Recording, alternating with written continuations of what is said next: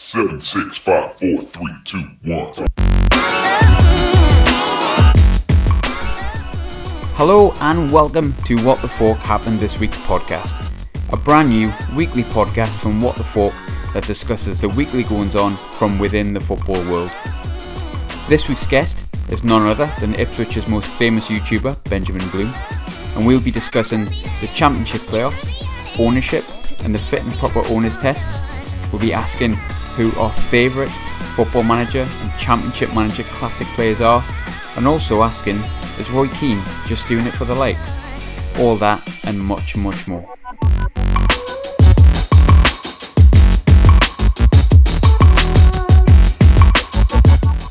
Most very first guest, a man with 10.6 YouTube subscribers, which is considerably more than myself, a nice illiterate name, and Luke Ayling's doppelganger, Mr. Benjamin Bloom. How are you doing, mate? You all right? Yeah, I get it's, it's the way I run. I get mistaken for Luke Ayling. I've obviously got the same candor in my run as um, Luke Ayling has, and I can score screaming volleys. Does Luke Ayling have it shaved around the the side? I don't think he does. Don't does he have he the does. undercut? Don't think No. he does. I think Luke Ayling's straight quite- up. Graham, he's quite funny. I went to Brentford and I always sit on the Braemar Road stand along this Brentford Leeds. It was when they collapsed last Easter and Ayling was getting some stick and he did the best best long haired bloke thing I've ever seen. Um, the I think someone was getting treatment. So he really seductively comes right over to the touchline, pulls it out, whips it all down, and then puts the top knot back up exactly where it was, knowing he was going to get catcalls and everything. But um, in the words of Alan Partridge, needless to say, he had the last laugh as he's going to probably be lining up a Premier League player. Um, anyway, you didn't want to talk about Luke Ayling, did you? I remember was 1996, I think it was. David Ginola, David Ginola, as his hair was Oh. nice and long and flowing, you know, because he was worth it at the time. And I'll never forget he got, uh, and Sunderland fans will remember this quite well. But as a kid, I think I would have been about 10, 11, or 10. Um, and I remember he went to take a corner in the last ever Sunderland Newcastle derby at Roker Park, and he went to take a corner, and some guy just flung a massive Roker pie in his hair, and it was just bits of pastry all down the back. And it's uh, it's one of the main reasons I missed Roker Park. So uh, Roker- but it was nice to see him going that way. But um, first topic, He didn't just have long hair, though, Graham. He had like proper Mm. chiseled leading man movie star good looks as well, didn't he? yeah, he still does as well. The I've seen a, rascal. Seen a video of him the other day, and I was just like, I'm sure he's not been on for sixty, like Yeah. mid thirties. Uh, first topic: Bournemouth and, and Eddie Howe going old Judge Rinder on Hawkeye. Um, it's kind of fresh off the, the press. We're speaking today on what is it Tuesday? Yeah. Um, so it's for people who don't know, which I'm sure is nobody if you're listening to this, but deemed they got relegated because of Sheffield United's disallowed goal against Villa, which was really bad. I remember it was the first game back, wasn't it? Is that right? Yeah. Yeah, it was. Um, what are your thoughts on it? Um, I mean, without having thought about it massively, my instinct is straight away, I don't really like it. It's um, it's very much a case of look, the the tech went wrong, and they admitted that the tech went wrong. Um, but I always kind of think that one um, incident in a game does not constitute you a losing that game or b being relegated nine um, weeks after that game. There's always the argument that oh well, you had you had 38 games and you're arguing now that I mean this would be Villa didn't win that game, did they? They No, basically no, no. got a point. Yeah. Yeah. So you're basically arguing over a nil-nil draw secured by one of your rivals nine weeks ago. Uh, that to me sounds a little bit lame. I mean, look, people have got a massive hard-on for VAR, haven't they? And they just want to criticise it wherever they can. Yeah, look, it didn't work. Okay, so you know, sorry, it didn't. It didn't work that day. The eight, what was it? They said that eight camera angles couldn't quite catch Nyland um, dropping Falling back behind the, the goal line. yeah, despite the fact that um, one of Sky's cameras then got it and broadcasted it um, all around the world. Um, nothing's going to happen on it, is it? Surely. Surely not. I mean, I, the funniest part was I was quite enjoying just before obviously we, we came on air here that that was kind of the breaking news, so to speak. So I thought I better speak about it. And I was reading about it, and I've got a. I don't even think it's a controversial opinion on Eddie Howe anymore because I don't really rate him.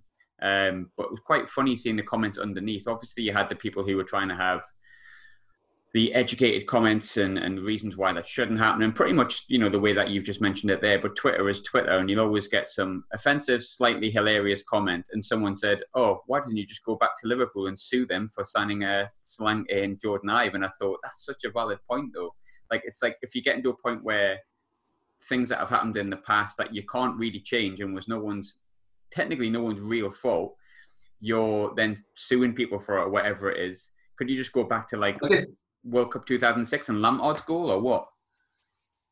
I guess, Graham, the difference with this one is they've admitted that it was a faux pas, isn't it? So yeah. the second they hold their hands up and say some kind of culpability, but really, when they said that, all they were, all in my opinion, they were saying was, look, the um, the Hawkeye didn't work at that point, so we're relying on the two officials. The two human beings um, couldn't tell. Therefore, at that point in that game, we didn't have the capability to be able to prove definitively that that ball went into the net. But again, I'm even hearing myself saying it and thinking, you know, hating myself slightly, thinking this is this is ludicrous and this is clutching in the biggest way. Because, like you say, the second you um, entertain something like that, at every relegated club in history, you know, and can we not go back years? Surely there'll be a club that was relegated that then screwed their next 10 you know. But what about what about my team ipswich with itv digital? We've essentially been screwed as a club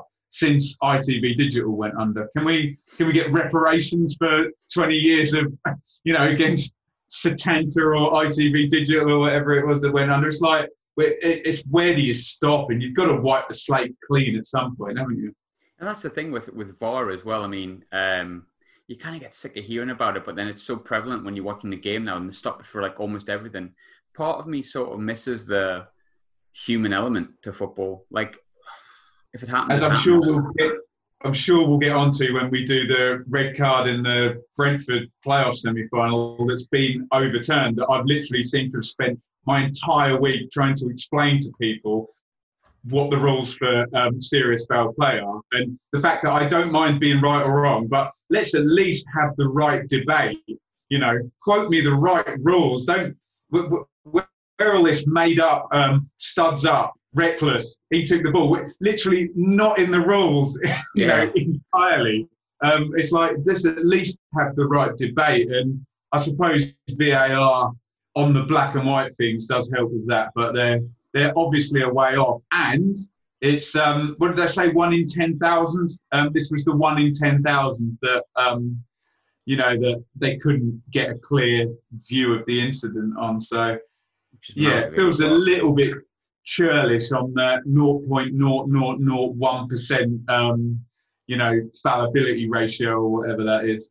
So to cover off Bournemouth, what we're saying in the bin, Bournemouth, like well, um, I don't know about you. Uh, uh, a lot of people I know seem to have a great disliking for um, for Bournemouth. And well, nice I, I mean, uh, yeah, I, honestly, I'm not. I'm not that bothered, really. It's not something that I go to sleep worrying about. But the only thing that bothered me was um, plucky little Bournemouth when they completely nuked FFP in the same way that Brighton and Wolves did to get up. And it's like, no, they're not plucky at all. They paid Kenwyne Jones, who you know a lot about, um, on loan at the end of that 14 15 season. Uh, probably a lovely little sum of money to, to get over the line with Matt Ritchie in there, the old championship cheat code, and Lewis Grabban, who's been, you know, championship goal machine. You know about him as well, um, uh, ever since. So, yeah, right. Um, good, good player. Um, maybe, maybe not generally loved at Sunderland. Bit of a bastard, but there you go. bit of a. Well, I mean, I'm judging his whole character on 30 seconds of Netflix, but it's like that's the that's the trivia tri- uh, the tribal world of football, isn't it? Or the trivial world of football, if you prefer. But um, so yeah, I'm going to say Bournemouth in the bin. Graham, it's, it's 2020. You, you don't even need to judge it on the 20 seconds of Netflix. You no. need to judge it on the headline of the tweet without even watching the 20 seconds of Netflix, and by the way, retweet it then as your own opinion without even knowing what the hell has been said. But content is content, right? yeah. so you touched on the uh, the playoffs as it was. I watched the um, I watched the Swansea game as it was. I didn't watch um, Fulham, so Cardiff and Fulham fans, if I'm making a, an opinion here, do forgive me in advance, but I didn't watch any of you. Um, but I watched Swansea and, and Brentford with uh, my girlfriend. Uh, rubbish game. Rubbish game. So boring. But that was never a red card. The the tension the tension has been taken out of the playoffs with the lack of um, lack of fans. Um, look, we're going to disagree slightly. I'm not going to come on here and say that was never a red card. What I'll say is, based on the laws, I don't think it was A, unreasonable to give a red card, or B, unreasonable not to give a red card. And I think people just need to look really closely at the law and see that this is just completely subjective. It's not either yeah. a red card or not a red card. The, the serious foul play law, which I seem to have been reading all bloody week, says if a player lunges in with one or two feet and either, not both, either endangers or uh, endangers the opponent or uses excessive force, then um, it's serious foul play, and serious foul play is a red card. So we're not debating anything that's black and white. It's in a man's opinion. And sadly, that man was Keith Stroud, which is always problematic. But in a man's opinion, was the force excessive or did he endanger the opponent? So it's just not black and white. And um, as, what I will say is, as soon as I saw that tackle go in, knowing that it was Keith Stroud, I was like, he, will definitely send him off. Yeah, he, he, will, he, will, definitely send him off for that. Um, there, there is no. This is not like did the ball cross the line or not. This is not black and white. There is no right or wrong answer.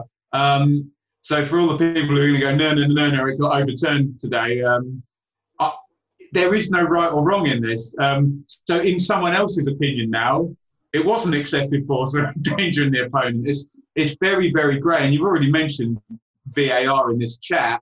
Um, VAR is for black and white stuff. Everything else in football is, I think someone listed it once. There's three things or something in football that are definitive. Um, a goal, uh, the ball going in and out of play for a throw in, and um, the whistle to end. I, I forget what the quote is or something. Everything else is literally open to the interpretation of of the of the referee. But yes, on my live stream we had a lot of fun with different um, opinions. And my view is, Graham, as long as we're actually debating the right thing, um, the, the, analogy I used is imagine getting pulled over by the police, and he said, "What? Why have I stopped you?" oh, um, because I was speeding. Yes, you were going 35 and a 30. And then me saying, but my hair was tied up. And then the policeman going, but that's totally irrelevant. I've stopped you for going 35 and a 30. Yeah, but my hair's tied up. Look.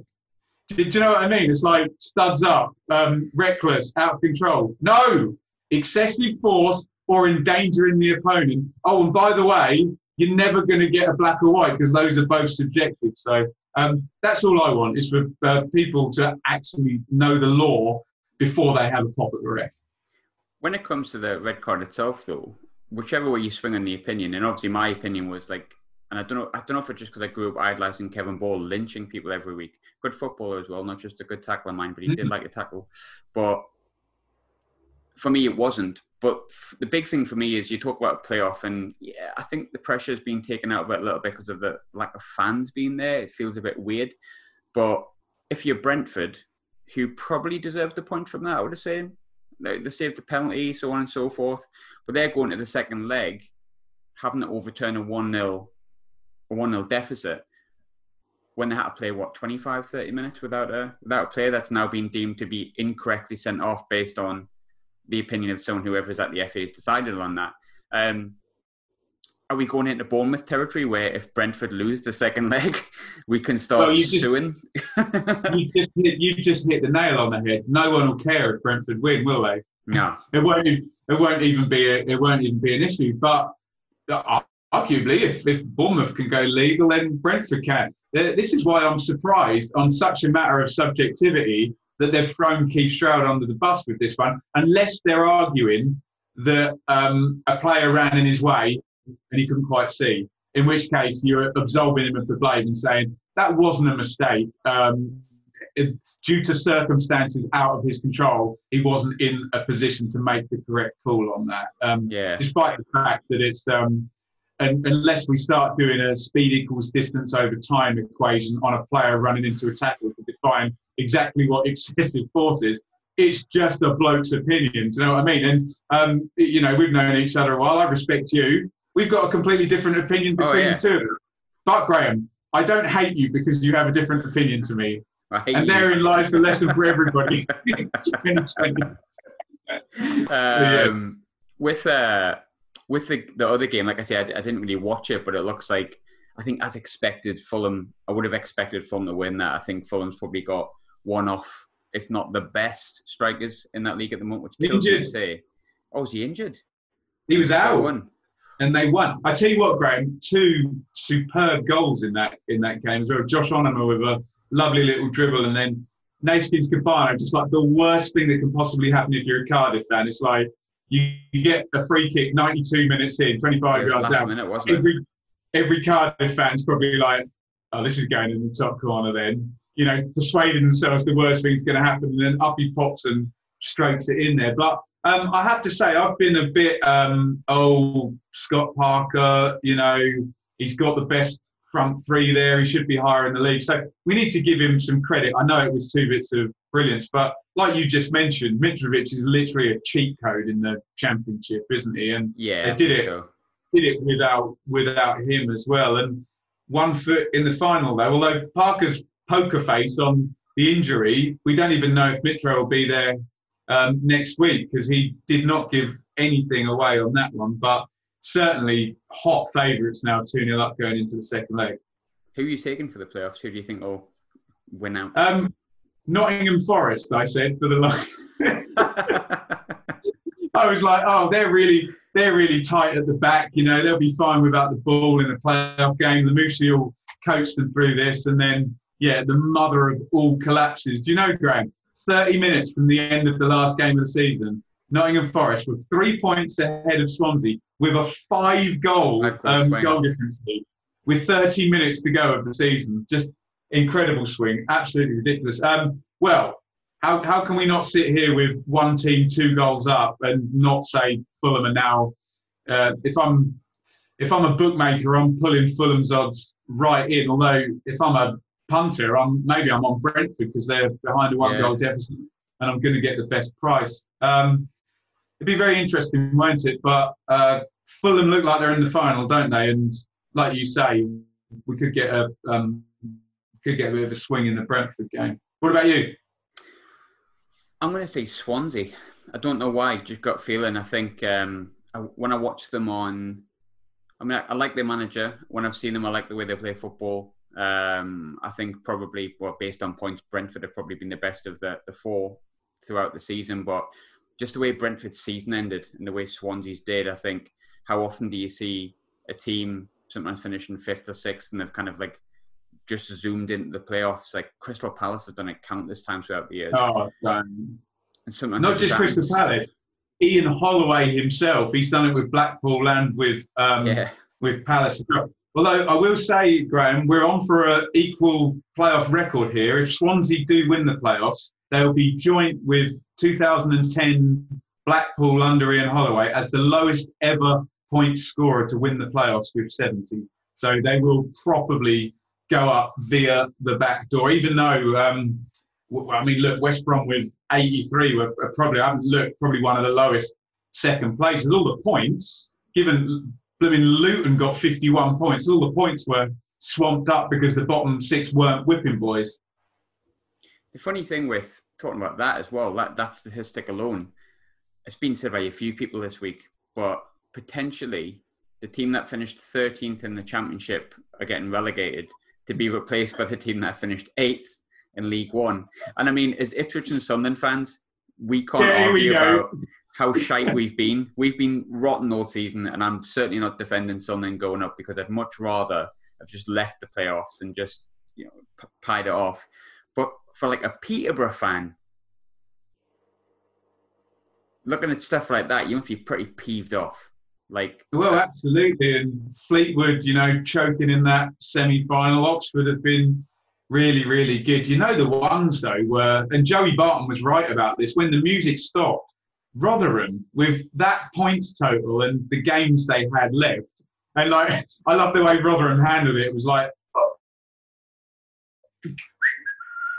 we're just not going to say anything. Let we'll let Dara the Explorer and Ipswich and Sunderland all talk. We're just going to say nothing at all, and um, up we go. But no, I like Paul Warne and I like Rotherham, but yeah, eighth and thirteenth, yeah, sensational. Poor old Wigan, eh? Yeah, no, I feel, and and the Wigan situation, I suppose, whilst we're on it, that seems desperately sad because why are they getting penalised for something that potentially you could say the FA or the EFL have authorised? Is it not technically it's their difficult. fault? It's difficult, isn't it? It is very plausible that you can pass a fit and proper persons test and then do something awful like put a really good football team that would have finished, like you said, 13th in the table with 61 points. Never mind Luton get, staying up with 51, Wigan going down with 61 essentially. Um, I think I've got that number uh, that number right. In fact, I can check for you right now. Yeah, um, Something uh, like that, yeah. 59, 59, but still, you decent side in that division. But yeah, it, it, it, doesn't look good, does it?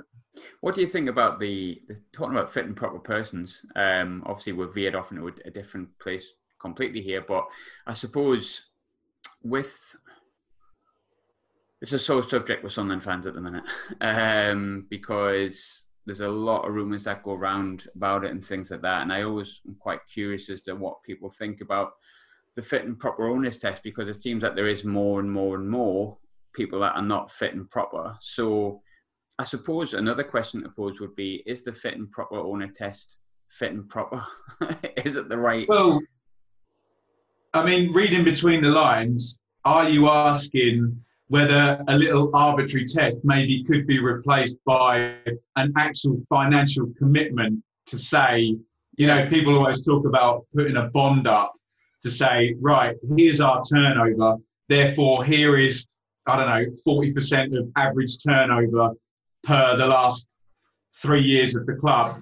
I have to put that up. And, you know, when you rent a house, there's, there's that body that collects the deposit. So yeah. the, so no one's got it. I'm sure. I'm sure there'll be plenty of volunteers to sit there and be the go-between and collect the interest on on the 40%. But may, maybe we need to edge towards that. And can I just ask you, as a Sunderland fan, um, uh, first of all, any takeover that's predicated on next year's parachute money sets alarm bells off in my head, and I hadn't realised that's happening at Huddersfield. Um, Hodgkinson there, there was a loan taken out against year one parachute money, and apparently year two parachute money goes to the old owner. Um, what's your reaction to that as a as a Sunderland fan, given that was how um, Stuart Donald financed essentially financed his takeover with money that wasn't his? Allegedly, allegedly, I allegedly. have to say. I have to say. um, you do. I yeah, don't. yeah, you don't. You don't. I think it's. I think it's tricky um, I think the way that Sunderland have been treated over the past few years, which strikes similarities, that's what's going on at Huddersfield, is it's a recipe for disaster, isn't it? Like you look at how. I mean, will Huddersfield go straight down next season? When they haven't gone down this season, although there was points when it looked like they could do. So they might somehow get away with not being in complete ruin, which it seems to be like with Sunderland. But there's something we're going to go into with Bali Mumba, our young players are getting sold off right, left, and centre for next to nothing. Um, and it does raise questions like how skint are we? And it doesn't matter how many times you get told, you know, we're not skint, blah blah blah. You you know that's probably not as factual as it should be because the signs, I mean, actions and words, isn't it? And I think the stuff at Sunderland at the minute, the way it's gone, um, there's rumours of Stuart Donald trying to bring court cases against fans who've said nasty words to him. I don't know the ins and outs of it, but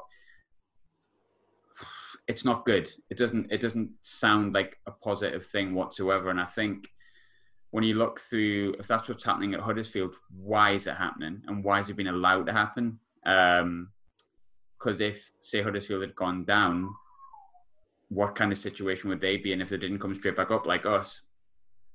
And I'm not saying that is what's going to happen at Huddersfield. I'm just saying the only other um, time I was aware of someone doing a takeover and basically saying, look, we got this nice cushy little three lumps of money coming in from the Premier League. Um, I'll buy you out now, and in a year's time, you know that cushy lump of money, I'll give that to you. All right. The only other time I've heard of that is, and look, I'll happily sit here with you in a year's time if they're Bielsa coach that they've hired from Leeds, and if they can get Struijk and Shackleton on loan from Leeds now um, and do it that way, and they're in the top six, I'll say no.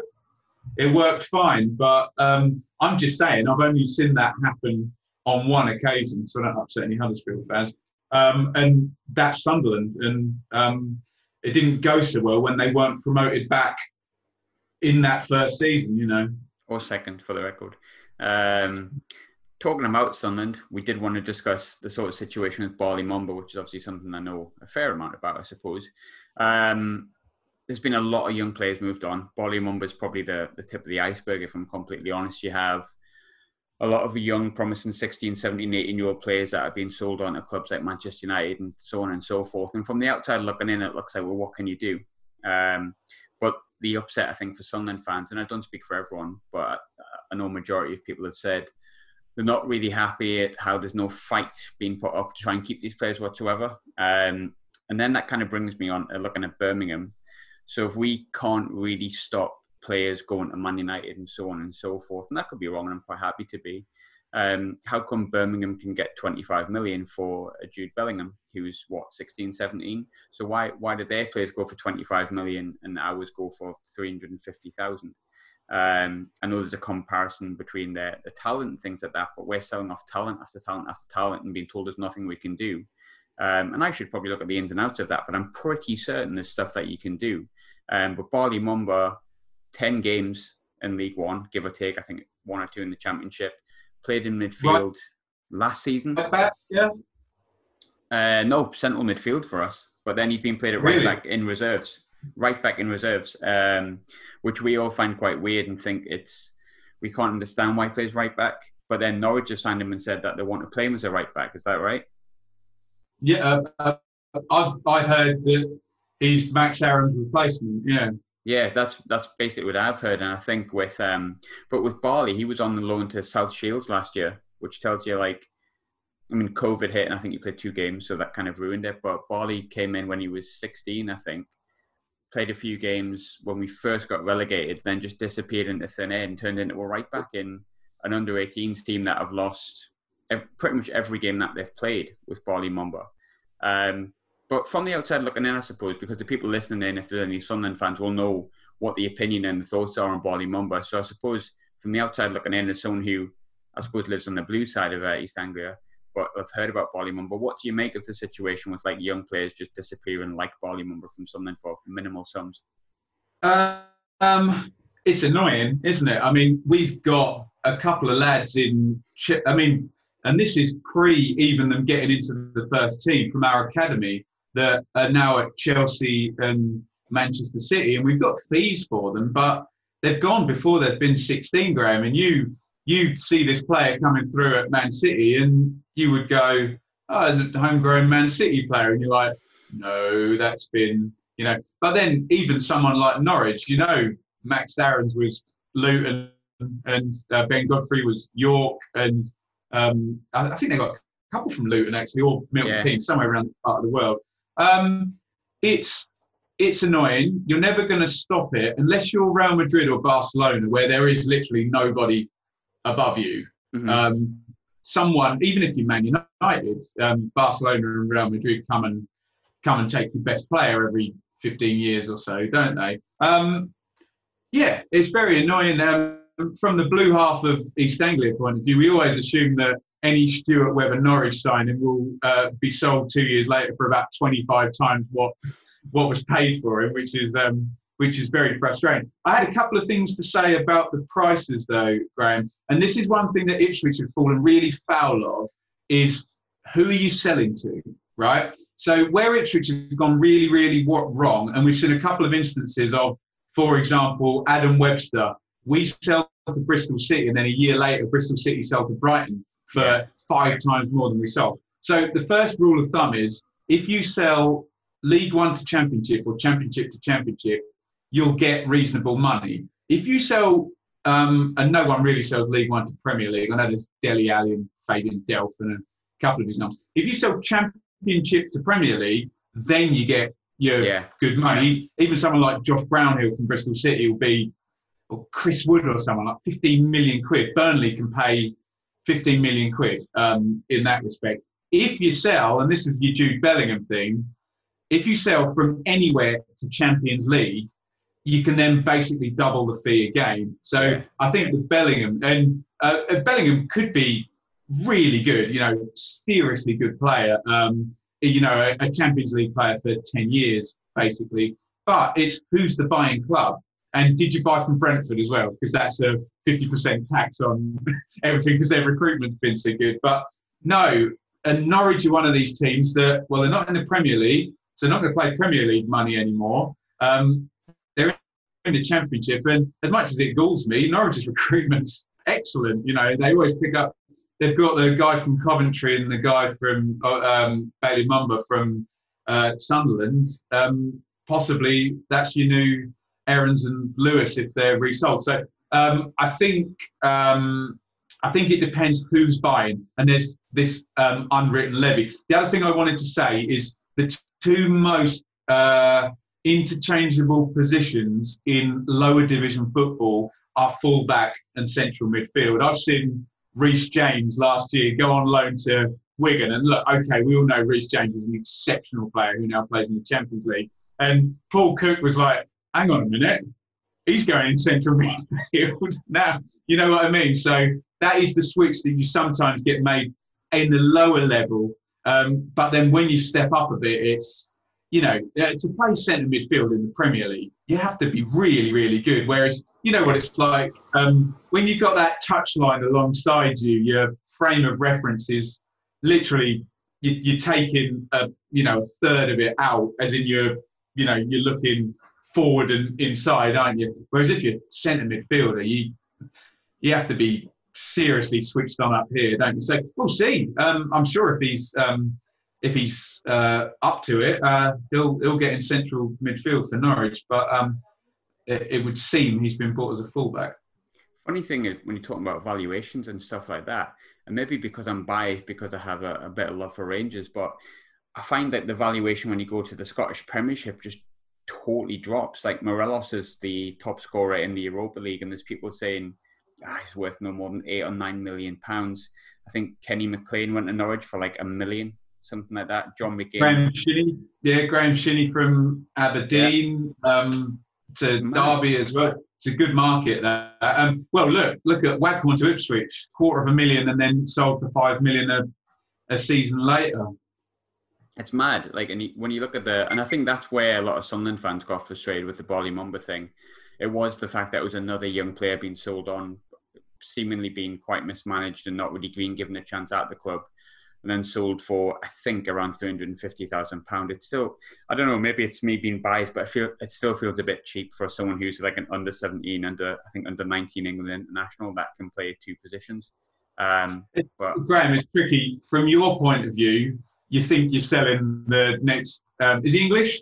yeah, you think you're selling the next England fullback from your point of view because it's the worst case scenario. Whereas from a buyer's point of view, it's oh, well, we're taking a punt on this guy. He's only played ten games at League One level. He could be a complete bust, and we'll loan. You know, he'll finish his career down the league. So I can see it works both ways. Just remember, evaluation is what someone's willing to pay and what someone's willing to accept as a price. And unfortunately, you've got Norwich who've just banked the best part of 100 million TV money and now have 45 million parachute money against Sunderland, who were owned by Stuart Donald, and I'll say no more.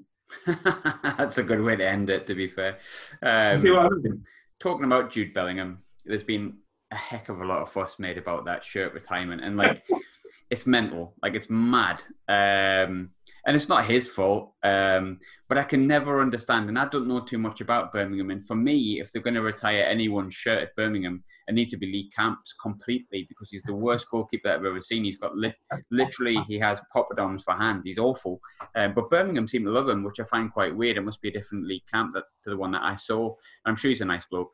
Um, but retiring shirt numbers I think there's a time and a place for it, but have you ever seen anything so absolutely bizarre as retiring a shirt number for a player that's played 40 odd games just because he might be proper good? Um, it does seem a little bit ridiculous. I thought you were going to go, oh, they should retire Trevor Francis's number eight from the 70s, and then you went with Lee Camp. Dear me.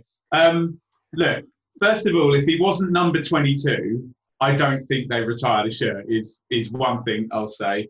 Um, secondly, what Birmingham have tried to do with Jude Bellingham is they they had a long heads up that he was going to go. From what I've heard, Dortmund had the deal done two three weeks before it was announced, so they had plenty of time to PR up the sale. And what they went with was instead of the truth, which you and I know is we've just sold our best player, um, and we hope you don't notice when we don't reinvest all of the money um, trillion. Um, instead of that, which is which is the truth, they might reinvest the money. Hey, they spent seven million on Sunjic, didn't they? After selling Che Adams last year, um, what they've done is they've said he's one of our own. They've got footage of him looking around the stadium saying goodbye. They've played up the fact that they've still got his brother on the books, and everyone. The, the, the old myth that the younger brother is always better, but he just couldn't quite get there that we've heard about every single footballer that ever had a younger brother. But there you go, he's there at the club, and they've tried to sell it as he's one of our own, and we're going to retire the shirt. Um, but yes, when you consider that someone like Kevin Beattie um, died a couple of years ago, Ipswich Town's greatest ever player, and you know, no offence to, I mean, like Luke Woolfenden's going to wear the number six, and he's an excellent player, and in some ways, it's great. He's wearing Kevin Beattie's shirt. You know, that's awesome. But when you look around those American sports stadiums and you see the, um, you know, the retired shirts and the reverence and the historical story that you know that that tells, um, then it's quite cool. But the fact that not many clubs do it, and now Birmingham are doing it for a guy who just turned 17, who's played 30 games, it, I think it's a PR exercise, is what I'm saying. But if more people did it in the same way the Americans do with the basketball players and the NFL players, I think it's a pretty pretty cool thing. And you could end up with your dream team across the top of the top of the. Who, who's um whose shirt would you retire from Sunderland? Phillips from your lifetime. From my lifetime would be Phillips's ten. Probably. You could technically retire number ten for Ian Porterfield obviously who sadly passed away. But if I'm going to go for a, a ridiculous one, because the ridiculous ones are always the best, we'll go for I think I'm sure it was number 32, but Milton Nunez because he was five foot five foot three, and and Nunez was signed for 2.6 million, and it was he was the wrong player like this is the myth. I did a lot of research on this, and I don't know how far true it is. And I'd love. I don't think Peter Reid's ever admitted it either way, but and, and he's not guaranteed. Great track record in the transfer in the transfer market. Did uh, did really at, at this time especially. Phillips 350k, but he brought in Milton Nunez for 2.6. And the thing with Milton Nunez is it's the story that goes with him. It's the fact that he watched like a YouTube video or something like that of some guy who'd been a uh, Bayern Munich, I think that was been over in Honduras or something along that line. Said, "Oh yeah, I want him." Then the agent was like, "Oh, this one who was about half the size of him," and he was like, "Yeah, yeah, that's fine." We signed him for two point six. Whole rumors that it was the wrong player. Now he was he was called Tyson. He used to get called Tyson, so it was Milton Tyson Nunez, and like he used to it was the Everton game at home, I think mm, 2000, and he got introduced to the fans at halftime, which is a bad thing. We did that with Will Grigg, it never really works. But he did the kind of like Tyson punching thing. He was like, yeah, yeah. Mm. But the guy's like five foot three um, and rubbish. like really awful. Um, and I think the stories you hear about, and we had like a, I've, I've obviously interviewed a few former Sunderland players who played with him, and said they used to take him out on like a night out, and he used to get ID'd because he was like so small, and like who's that? like oh, it's Milton. It's just little Milton. Like let him in. It's fine. But yeah, I would I would probably retire Milton Nunez as number I think 32 shirt because um, he's probably played the least amount of minutes but made the most hilarious impact at Sunderland. Ipswich had a guy um, when we were spectacularly careering towards relegation in probably a year later than that, actually, 2001, 2002. Like this panic buy, Ulrich Le Pen. Okay, I think we spent like two million quid on him, which is big money for Ipswich. Believe you me. Um, he came on as a sub. After about five minutes, he did. You know where you follow through, and the guy ahead of you touches the ball off, and you kick the bottom of their foot. So full pelt into the bottom of Michael Rickett's foot, and we basically never saw him again. So I'd like to retire Ulrich Le Pen's, um, or maybe Leon Best um, a couple of seasons ago, yes. Jonathan Douglas, maybe. I was reading some other like fan suggestions, and I think one of the best ones I've seen was I think it was number nineteen, Eric Djemba-Djemba at Man United, because he's just someone you always remember played for Man United. Like I don't know what he did or how good or bad he was. Like Kleberson's another one. Anderson won about what? Because I signed like Eberson was that no it was yeah anderson kleberson sorry and i think Djemba-Djemba all uh, in like Nani. the same summer. Nani yeah nani worked out to be fair. That ronaldo guy wasn't bad um, that they brought in around the same sort of time but Djemba-Djemba was always a baffling signing. You can uh, to be fair a really good shout was southampton ali dia's number at southampton. Amazing. Amazing yeah. He played for gates i think every club did it didn't they? Yeah if you just if you start retiring shirt numbers for ridiculous reasons, you could have some absolute screamers. Talking about um, sort of classic names, we'd mentioned before. The one thing that I've always loved is obviously during lockdown. I think a lot of people have paid a lot of mind to this as well. Uh, football manager. I think we've all had periods in our life where we've lost years, months, days, girlfriends, wives, animals, whatever. Um, especially during lockdown, it seemed to come back into it. And I've it's just there's so many things you can you, you, can do with Football Manager, and it just got better and better every year. And um, classic Football Manager players, I've always remembered what they used to do in my own careers and my own saves, but what actually happened to them. Um, but who's some of your classic favourite Football Manager players of, of all time?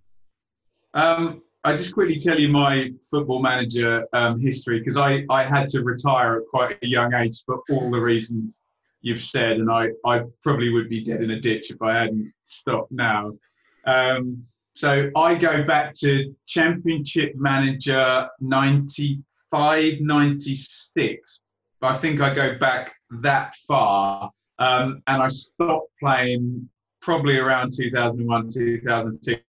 I stopped playing when they started putting your game time up where you'd saved it. Yeah. So it said you've spent, you know, nine days on this game. And then you calculate nine days of this entire year I've been sat at this computer on this database. So um, look, there was some classics I would go. Um, the game where Jesper Blomqvist was still at Gothenburg, he would yeah. sign for Aston Villa within about two days unless you got in really quickly. On that same game was a guy called Viktor Leonenko, who was a Ukrainian striker. I don't. Even, I think he was actually a player, but obviously complete um, data input error there, and you know he was you know like a cross between Di Stefano and Cruyff or whatever. Festus Agu, did you ever pick up um, Nigerian striker Festus Agu for about 15 grand and then um, sell him on for 15 million two years later. If I used to go to Nigeria for a play, it was Taribo West on a free. Ah, Taribo West, yeah, before he was at Inter. Yeah, some, some absolute corkers. Um, Cherno Samba. Cherno Samba. Mark, I remember going to see Cherno Samba. There was a Stadium alight. They played the game and it was an under 16s tournament. I must have been about nine or 10, maybe a bit older. And they had an under 16s tournament at the Stadium of Light where it was like Spain, France, England, and some other team. And Cherno Samba was in the England under 16s team. And I literally paid a fiver to go see what Cherno Samba was like. And the weird thing is, when I look back and who was in the team, for like Spain and that. Like Torres was up front and like Silva was in midfield. But I went to see Cherno Samba and Steven Schumacher, also not a bad player, who played in well football manager, actually became I think for Bradford or something. But the one that sticks out for me, and I never know what happened to him, and I really should research it. But Kennedy Bakircioglu from Hammarby. Ah, yeah, he was he was a player, he wasn't it? But he was ridiculous. But and he was like defender, midfielder, attacker, right, left, centre, like Niclas Alexandersson before he went to Sheffield Wednesday on Football Manager. No, some absolutely brilliant ones. And if you check out my Sabri Lamouchi song on YouTube, I do quote, um, although he wasn't Ibrahima Bakayoko on Championship Manager 98, who was ludicrous from Montpellier, but he started off the game at about 10 million quid. But no, I've I've loved it. And I just remember the mind blowing thing. Do you remember there was a season where Alan Shearer had done when he had one of his bad knee injuries. And I remember loading up the game, and Alan Shearer was actually injured on the game, and I thought, wow, this is yeah. so realistic. now, you know, absolutely sensational. But I've I've bowed out of football manager for probably the best part of two decades now, and I suspect have saved myself around well, probably two to three hundred days, an entire year of my life um, not playing the game. I think the worst memory slash best memory I have of Football Manager actually, which surprisingly didn't stop me from playing it. I built this unbelievable Sunderland team, and I signed. And it was before he played for Spurs, Sergei Rebrov, who was pretty decent on Football Manager or Championship Manager as it was. Then I signed Martin Jorgensen, I think from Udinese, and I had this ridiculous 4-4-2, like proper straightforward fucking great 4-4-2. I think I still had Phillips up front, but I had this ridiculous uh, Phillips and Rebrov up front. That was it, and I had this great team. What I hadn't realised is when I was signing all of these players because I didn't really care about the contract side of it. I just wanted to play, uh, yeah, yeah, sign him. And I beat Man United at Old Trafford opening day of the season five two, and the next day I didn't realise all these quality players that I'd signed for like pennies. I put on minimal minimum free release clauses on, and Man United signed them all. They signed Jorgensen for like 15 million, Rebrov for like 7 million. And they signed all my players off me. And I went into the next game against like Watford, basically back to the team that I started with because I just lost them all. And I think Brutal. I ended up like 16th, which from beating Man United 5 2 opening day of the season. So yeah, I should I should have more of a grievance towards Man United for that, but it's difficult to have any more grievance for Man United being a kid who lived throughout the 90s.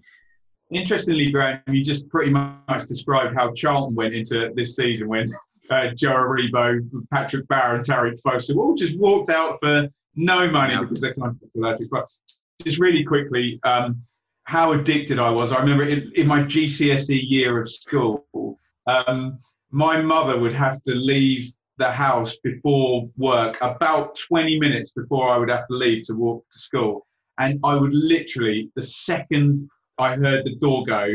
I was on my, my own in the house for about 20 minutes, run to the computer and just try and get a couple of couple of quick games in on Champ Manager. And for some weird reason, because I've got no Sunderland affiliation, I also had an amazing Sunderland team. And I remember having an eight year unbeaten home record. And I remember we had this computer table. And when I lost that home record, and it was a classic 22 shots to one, you lose oh, in yeah. the 78th minute to the one shot against you. I remember kicking the table, thigh the table from underneath, just ah, you know, I've lost it, and the whole top of the table coming off and the keyboard falling down. Interestingly enough, although you might not find this interestingly, I had figured out at that point, Graham, that um, the database couldn't build new players, right? So what would happen is um, no new players were recreated. It was only ever the players that started the game. So for example, there was one year where Rudi Voller was still on the game, but he was 37 or something. Yeah. And he would retire. And of course, they couldn't generate new players. So pick two um, German names Lothar Frings. So then the next season, Lothar Frings would appear. He'd be 17 and he'd have Rudi Voller's stats. So, me being the sad idiot that I am, wrote down all of the players and when they were likely to retire, um, and then just picked them all off as 17 year olds for no money. I would literally know, ah, here comes reincarnation of Finidi George. Um, uh, Taribo, Taribo Kanu has, has has come up age 17. But I know those stats: attacking midfielder, forward, right, you know, pace, flair, whatever. That's Finidi George reincarnated. So um, yeah, I, I got a bit sad on it and basically was guaranteed because I, I think my Sunderland team was basically reincarnated the 11 best players that you could get when the game when the game started. One of which was old school Ronaldo, just the sheer the sheer joy of that player is even mentioning his name has just made me go warm inside. The, the, best Ronaldo, as many would say. I'm going to stay on the fence for that, but I've seen them both, and they'll both get in my all-time team, Cristiano oh. and R9. That they, they, both would. For different reasons. Ridiculous. Yeah. Final thing, and I had to touch on it because I find him hilarious. Um, I think lots of people do, but I also really admire him. And he's managed both of our teams. Roy Keane, um, Micah Richards has absolutely annihilated him this week. Um, and it's got me thinking. Roy Keane doesn't strike me as the kind of person that would have social media, but if you know what I mean, is he just doing it for the likes? Um, I know exactly what you mean. Um, I think with people like Roy Keane, um, life is about power, isn't it? For someone like him, I don't want to get too uh, cod psychologist here, but to Roy Keane, being powerful and being the alpha male is the most important thing. And obviously, through most of his life, he was the best football player on any pitch he ever stood a foot on. He was the best player and the captain in one of the best teams you or I have probably ever seen. Yeah. Great. That's fine. And then for the start of his managerial career, de facto alpha male, isn't he? He's the he's the boss. He's in charge, and he's successful. I think what's happened with Roy Keane since, and you know, this is the classic alpha male mad king losing their power type situation, is how can I be the most powerful person in the room? Um, well, hang on a minute. Gary Neville is in this room and he's way better at punditing and says way smarter things than I do on a regular basis. What can I do? Well, A, I can be more aggressive than him, and B, I can be more outspoken than him. And I just think for someone like Roy Keane, and I'm, I'm not criticizing him, if this is how your brain works and how you've got through life, being an incredibly successful football player and a, reasonable, successful manager for about two years. Um, obviously, way better at Sunderland than he ever was at Ipswich, where he was horrendous. But um, I just think that's how his brain is wired. And what can he do now? He's out of the game. No one else is going to touch him. So he he's more aggressive and more outspoken. That's that's my view. That's all he can do to elevate himself. And I think for Roy Keane, he would rather risk ridicule um, in, yeah, we get it, Roy. Standards were really high when you were at Man United. We get it. And you were a great player. But by the way, you had a great manager piecing all of this stuff together. And you weren't the guy running this. Alex Ferguson was masterminding all of this. And yes, standards were high now, but there's only so many ways you can say, oh, well, standards, you know, they shouldn't be celebrating this, that, and the other. And, and uh, for me, Graham, for me, Clive, um, for me, Graham, it just it just comes across as um, as an alpha male doing what he can to still be the most. And, and it's like Twitter, isn't it? You either want to be the funniest person in the room, you want to be the smartest person in the room. Well, all he can do at the moment is be the most outspoken, the most confrontational, and the most aggressive. And they're the they're the criteria that he's top of at the moment. What, what's your view? I think it's clouded by the fact I loved him at Sunderland, but like I think what a lot of people maybe outside of Sunderland don't see with Keano is that he came in when Sunderland were like an absolute bunch of losers. Like we just broken our own lowest points record. I think we went down with 19 points under McCarthy. We went down with 15 points under. Um, actually, no, it was 15 points under McCarthy. It was 19 points under Reid. Wilkinson, and then latterly McCarthy.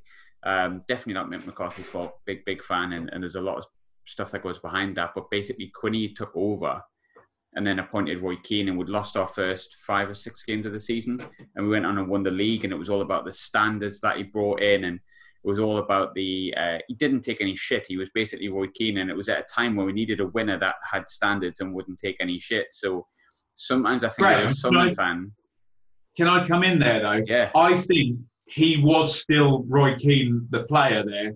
He still had the same retired, aura. yeah. He could still do the same thing he could do when he was captain of Manchester United.